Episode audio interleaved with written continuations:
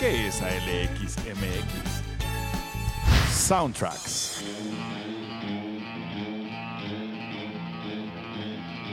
Hard rock. Algo de pop. Mixes. Sigue aquí tomándose otro trago. Y por qué no, uno que otro cumbión.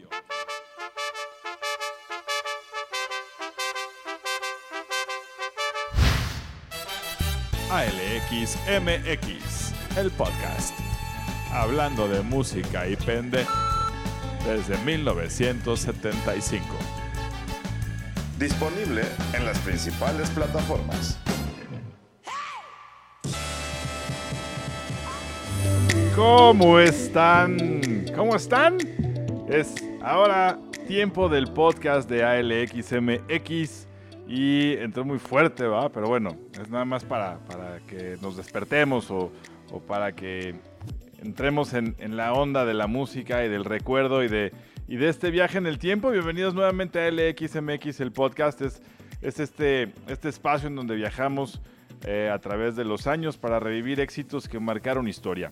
Y así que, bueno, los que ya han escuchado, pues saben que tomamos la fecha del día que se graba el podcast y vamos entonces a viajar en este 14 de octubre para sumergirnos en el año de 1982, cuando la música brillaba, digamos, con fuerza, con melodías que se convirtieron en leyendas, con artistas que se convirtieron en leyendas. Y vamos a descubrir este Top One del día 14 de octubre de 1982, en donde seguramente se acuerdan algunos probablemente no hayan nacido, pasaban diferentes cosas en ese año. Entre ellos estaba el Mundial de España, el cual lo gana Italia, en aquella selección grandiosa de Italia, de las pocas creo que ha tenido Italia grandiosas, en donde estaba Paolo Rossi. En el año 82 lanzan E.T., Steven Spielberg se hace más famoso con la película de E.T. y se vuelve un fenómeno a nivel mundial. Aproximadamente en ese final de 82 presentan la Commodore 64, esta computadora que muchos llegamos a tener en casa y que era así como algo wow, porque llegó a romper con el concepto de que las computadoras no podían ser para casa y llega a ser uno de los modelos más populares y exitosos de la época.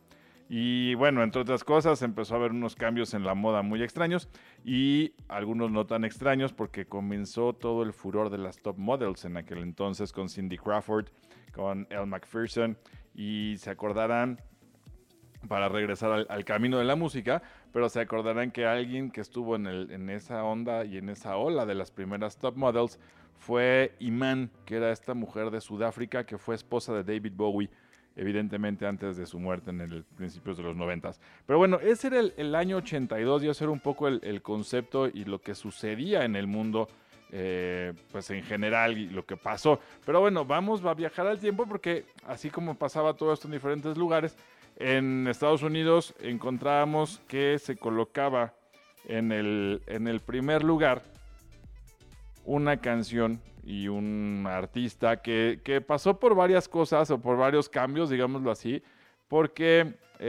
estamos hablando de John Cougar. John Cougar, en ese entonces todavía llamado John Mellencamp, saca una canción inspirada en una película de muchos años antes, de principios de los 60s, que la película se llamaba Sweet Birth of Youth y era de Tennessee Williams. Y entonces en esa película se inspira para hacer la canción de Jack and Diane. Una canción que te lleva de vuelta sin duda a la secundaria, donde ese amor adolescente flotaba en el aire y te enamorabas cada tercer día y te desenamorabas al siguiente. Y en donde Mellencamp con su inspiración nos regala ese pedacito de recuerdo y de remembranza. De aquel entonces él crece en un pequeño pueblito de Indiana, en donde había 13,000 personas en aquel entonces, una cosa así. Y nos da esta canción con ese toque de melancolía que te hace sentir que estás en la mejor época de tu vida, aunque sabes que no va a durar para siempre, ¿no? Por mucho que quisieras y que el trataras, no iba a pasar, ¿no? Y como decía Mellencamp en alguna entrevista, decía, la mayoría de la gente en realidad pues vive su vida, sus momentos, aunque nunca alcance el total de sus metas, está bien, porque al final pues el fracaso y el disfrutar el momento y el aceptar que las cosas no salen como esperas es lo que realmente importa para pasártela de lo mejor posible, ¿no? Y Mellencamp le dedica el tiempo y le dedica el cariño a esta canción porque él quería realmente romperla, ¿no? Era parte de su plan, porque él se había enfrentado a muchas cosas, a muchas críticas, y dentro de todo esto pues hace cosas diferentes y hace el cambio de su nombre y se vuelve, en vez de John Mellencamp, se vuelve Johnny Cougar, y luego se vuelve John Cougar, y años después se vuelve John Cougar Mellencamp. Pero bueno, como John Cougar es como lo conocemos en el álbum primerito que saca de American Fool, donde venía la canción The Hurt So Good, que se volvió un éxito grandioso, que llegó a MTV con esas, pero después viene con Jack and Diane, ¿no? Y Jack and Diane es la mejor canción que tiene Mellencamp, que es la única que logra colocar en el primer lugar del Billboard, y hoy día es la canción que más reproducciones de John Mellencamp tiene, o de John Cougar Mellencamp, y la verdad es que él está, comentaba, sumamente agradecido con esta canción, que tiene ya más de 30 años, que hoy día suena más en Estados Unidos y en el mundo que lo que se pudo haber escuchado en ese entonces, y pues él realmente está agradecido con Jack and Diane, porque le dieron la libertad de triunfar, de hacer lo que quisiera y de colocarse pues en los primeros lugares y en las listas y en la memoria de todos. Esto es ALXMX. Little ditty about Jack and Diane, two American kids growing up in the heartland. Jackie gonna be a football star, Diane's debutante backseat of Jackie's car.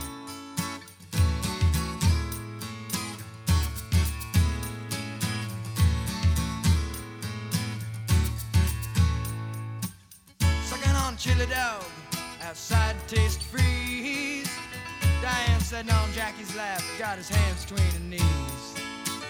Jackie say, hey Diane, let's run off behind the shady trees, dribble off those Bobby Brooks, let me do what I please. Say, oh yeah, life goes on, long after the thrill of living is gone. Say, oh yeah, life goes on, long after the thrill of living is gone. They walk on.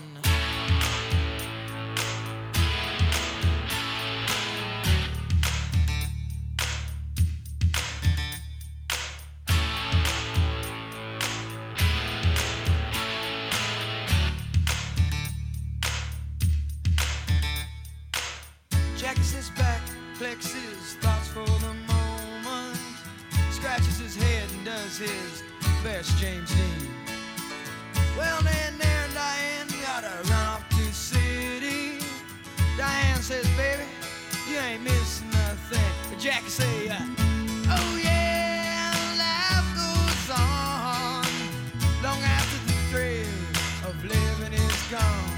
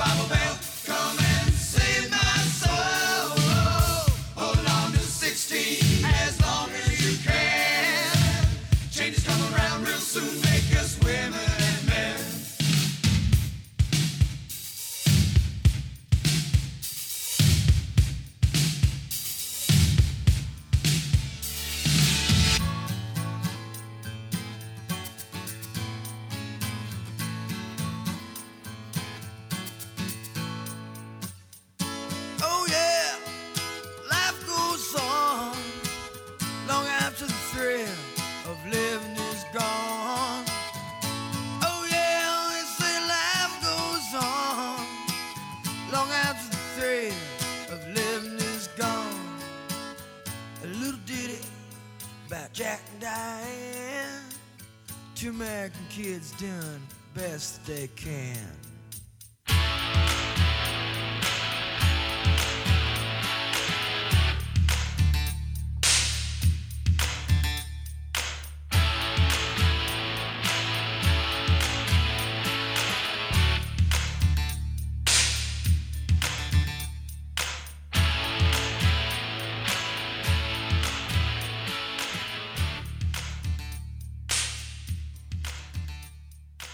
¿Cómo la ven? ¿A poco no es un rolón? No sé si realmente todos se acordaban de ella o si la conocían. Seguro sí la conocían, pero de repente son de ese tipo, creo que de canciones que dejamos de escuchar y de repente se quedan ahí guardadas y cuando decían, ¡ay, qué buena era esta canción! Y creo que esta es una de ellas. Y por ahí en el minuto 2 y cachito, casi llegando al 3, trae unos como... pues entran unos redobles como de batería, que él pide en la grabación que los incluyan porque están, pues, inspirados, digamos, en la canción de In The Air Tonight de Phil Collins, que él dice, es que me gusta cómo entra el redoble. Y entonces meten estos que primero los meten con un sintetizador y luego se trae a un baterista y le dicen, no, es que esto no suena bien, vamos a meter una batería real, ¿no? Y entonces es cuando entran estos. Vuelvan de pronto a escuchar la canción porque sí es un momento que ya cuando te cuentan o cuando lees cómo estuvo el tema... ya lo notas más y dices, claro, sí tiene toda la onda de cuando entra la de In The Air Tonight de Phil Collins. A mí me gusta más en ese aspecto la de Phil Collins, pero creo que como inspiración y como resultado lo logran bastante bien. Y hablando de lograrlo bastante bien, bueno, vámonos de Estados Unidos, nos volamos al otro lado del charco, nos vamos rápidamente hacia Inglaterra, en donde encontramos otro clásico de 1982 y de la historia de la música, la verdad. Es porque llega una canción que les voy a contar qué es lo que hubo atrás, pero llega una canción que llevaba el mismo nombre del tercer álbum de Survivor. Y esa canción es Eye of the Tiger, que obviamente no es por menospreciar el trabajo ni el esfuerzo de Survivor, ni lo que llevaban haciendo entonces, pero a la hora que se incluye en Rocky, pues se vuelve un éxito en todo el mundo y se vuelve... dirían por ahí, se vuelve épica. Y la historia detrás de Eye of the Tiger es igual de épica, creo yo, que la canción. Porque había un presidente de la discográfica de Survivor que le presenta a Sylvester Stallone algunas rolas para la película, ¿no? Pero del álbum anterior, de hecho hay un álbum que se llama Premonition, y de ese le presenta y a Stallone le gusta y dice, oye, pues está bueno, déjame ver, vamos a ver qué hacemos y las vamos proponiendo, ¿no? Pasa el tiempo, suceden diferentes cosas y en aquel entonces que apenas había entrando los contestadores, cuenta por ahí Jim Peterik y Frankie Sullivan, que son los compositores y líderes de Survivor, que le aprietan al botón de aquel viejo contestador que tenía, bueno, en aquel entonces nuevo, ¿no? Y escuchan un mensaje que le dice, hola, soy Sylvester Stallone, ¿no? Y no sé si pudieras comunicarte con nosotros. Y decía, no puede ser, o sea, no puede ser Stallone. Además, están haciendo una voz totalmente fingida para que se parezca a Stallone. La verdad es que la voz de Stallone era, pues, como siempre la escuchamos, ¿no? Entre esa voz gruesa, ¿no? Y es como realmente hablaba, ¿no? Entonces, bueno, él lo platica, lo ve con su manager, le dice, oye, creo que me marcó Stallone, ¿no? Creo que nos dejó un recado. Y efectivamente, ¿no? Les deja un recado. Entonces, bueno, ellos van porque Stallone los busca para hacer algunas, digamos, canciones adicionales para la película, ¿no? O sea, como para esa parte del soundtrack, para agregarlas, etcétera, etcétera, etcétera. Y cuando él les manda la película, hay una escena, que es la escena donde suena Eye of the Tiger, que estaba editada con la canción de Another One Bites the Dust de Queen. Así, con esa canción. Cuenta Peterik que la ven, la escucha, ve cómo empiezan la escena y vuelan los golpes y la escuchaban y decían, es que esto funciona de maravilla. O sea Another One Bites the Dust es una canción que va perfecto para esta escena. O sea, ¿por qué la quieres cambiar? O sea, yo feliz de que incluyas nuestra música, pero ¿por qué la quieres cambiar? Y decía, bueno, el problema por lo que la queremos cambiar es porque no tenemos los derechos para usarla y no nos los van a dar. Entonces, pues, no hay manera de hacerlo, ¿no? La verdad es que para ello, ellos comentan en esa entrevista, que es muy buena, pues ahí la tienen en YouTube, él que dice, oye, es que pues va a ser difícil de superar. O sea, imagínate que te piden hacer una canción para una película en donde... nada más tienes que superar cómo se escucha y cómo se ve una rola de Queen, ¿no? Y entonces, bueno, empiezan a pensarlo y sale ese riff tan clásico de la canción y empiezan a ver pues cómo están los golpes en la pantalla y encuentran pues cómo debería ir, como que le van encontrando el ritmo, etcétera, y bueno, es así como la canción toma forma en pocos días. La verdad es que tal vez no recuerdo exactamente cuándo dicen, pero eran así como tema de menos de una semana, ¿no? Entonces, bueno, así es como llega y así es como se hace tan popular. La verdad es que Survivor per se es muy bueno, tiene muy buenas rolas como High on You, The Search is Over. Escribieron muchas canciones para otros grupos como 38 Special. Bueno, obviamente Peterik antes fue miembro de esta banda que se llamaba The Ides of March, donde tienen esta rola de Vehicle, que es como un clásico. Y bueno, ¿no? Ha escrito libros y es una persona súper, súper talentosa. Pero regresando a la canción, la verdad es que esa canción, a partir de ahí, de que la escribieron para esa escena, para esa película, se vuelve realmente un himno, un ícono de todo quien está entrenando, quien se está preparando, si vas para el box, si vas a correr, si va para todos los deportes. O sea, hay sin duda algo especial en esa canción, ¿no? Esa canción sale cuando ellos estaban de gira con REO Speedwagon y decía, oye, pues sí, cuando la cantamos la gente le gusta, etcétera. Y comenta una anécdota muy, muy chistosa y te lo voy a platicar antes de escuchar la canción. Dice que ya cuando estaban en la gira y él sentía que sí la cantaban, pero pues porque estaban en la gira con REO Speedwagon y estaba en la película, etcétera. Pues dicen que una vez estaban comiendo en un Pizza Hut y una niña la puso en una rocola y cuando la canción sonó la niña le dijo, está sonando mi canción, y se puso a dar golpes y a entrenar. Y ahí fue cuando dijeron, estamos haciendo e hicimos algo especial. Así que bueno, esto es Eye of the Tiger, vamos a escucharla. Obviamente lo ubican. Y empieza así. Esto es ALXMX, el podcast Eye of the Tiger Survivor 1982.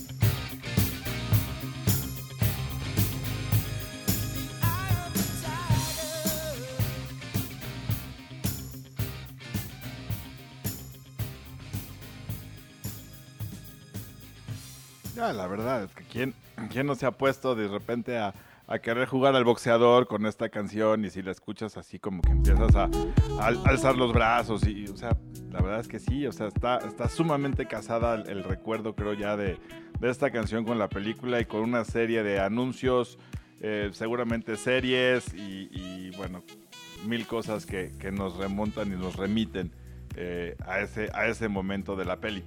Pero bueno, ya que estábamos de aquel lado, nos vamos un poco más allá y llegamos a un caso que para mí se me hace algo muy curioso, porque encontramos en el 14 de octubre del 82, que es donde estamos hablando, encontramos en Alemania el éxito de vamos a llamarlo, de un joven francés nacido en Túnez, así, en Alemania, que se hacía llamar F.R. David, cuyo nombre era Eli Robert Fitusi.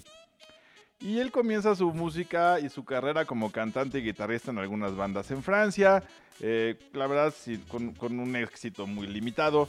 Después se va como solitario, hace algunos éxitos por ahí, tenía una canción que se llamaba Symphony, luego hizo una versión de Sir Geoffrey Save the World de los Bee Gees.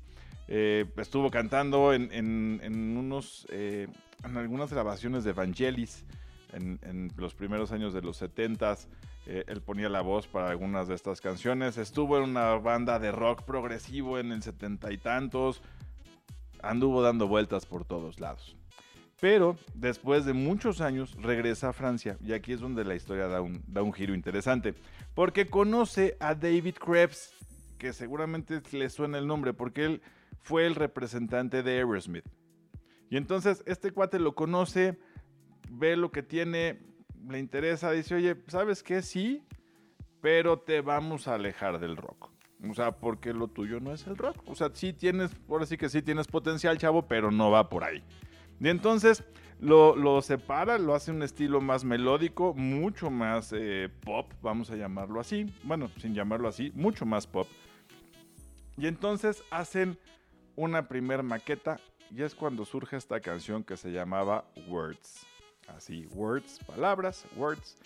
Y Fitusi recuerda que dice, oye, es que esta canción suena como a Roy Orbison, es una canción suave, no es lo que a mí me gusta, pero le hacen una oferta tan fuerte que él no la puede rechazar, y más después de haber dado vueltas por tantos lados y no haber pegado, que dijo, bueno, pues ándale pues, ¿no? Y entonces hacen esta maqueta y se lanza como un sencillo, y es un sencillo que rápidamente escala las listas en Francia, en Alemania, en Europa, y que nada más empieza a vender y logra vender más de 8 millones de copias en todo el mundo, alcanzando el primer puesto en las listas de Europa a finales de 82, que cuando lo estoy platicando, y se mantiene en el primer lugar, por ejemplo, de países como Sudáfrica por más de 25 semanas. O sea, es su canción sin duda más reconocida, me atrevería a decir, es su única canción reconocida. Y entonces, bueno, obviamente esta pues, llega a lo más alto y después la incluyen en Reino Unido, en un programa de la BBC que se llamaba Top of the Pops. Y con eso, pues ya, detona todo. Y así es como esta canción llega al primer lugar. Esto es una rola de F.R. David que se llamaba Words. Y la canción es esta que sonaba así. Espérenme tantito, que ya se me perdió. Ahí está. F.R. David. Words don't come easy. ALXMX.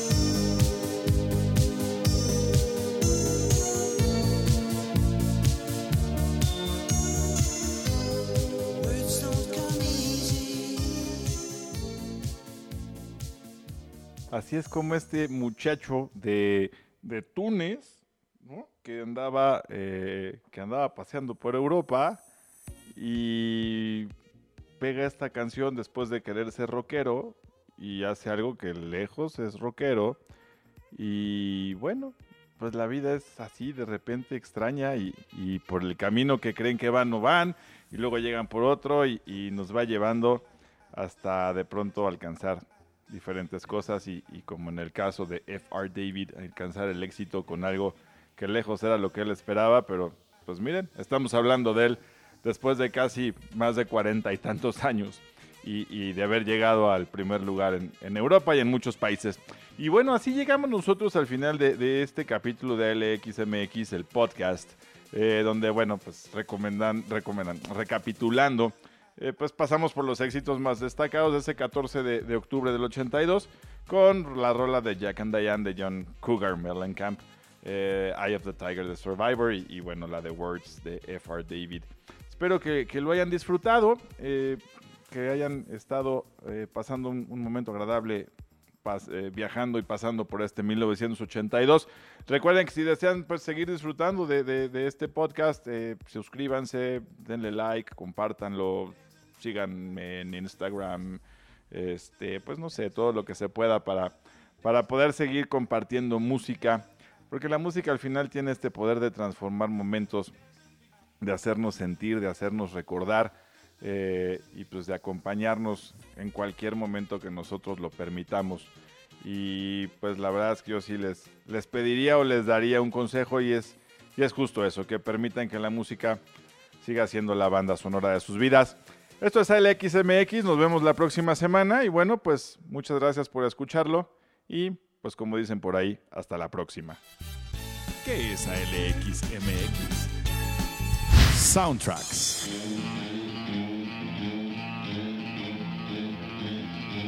hard rock, algo de pop, mixes. Sigue aquí tomándose otro trago. Y por qué no, uno que otro cumbión.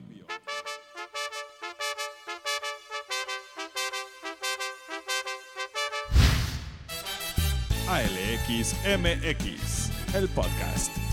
Hablando de música y pende desde 1975.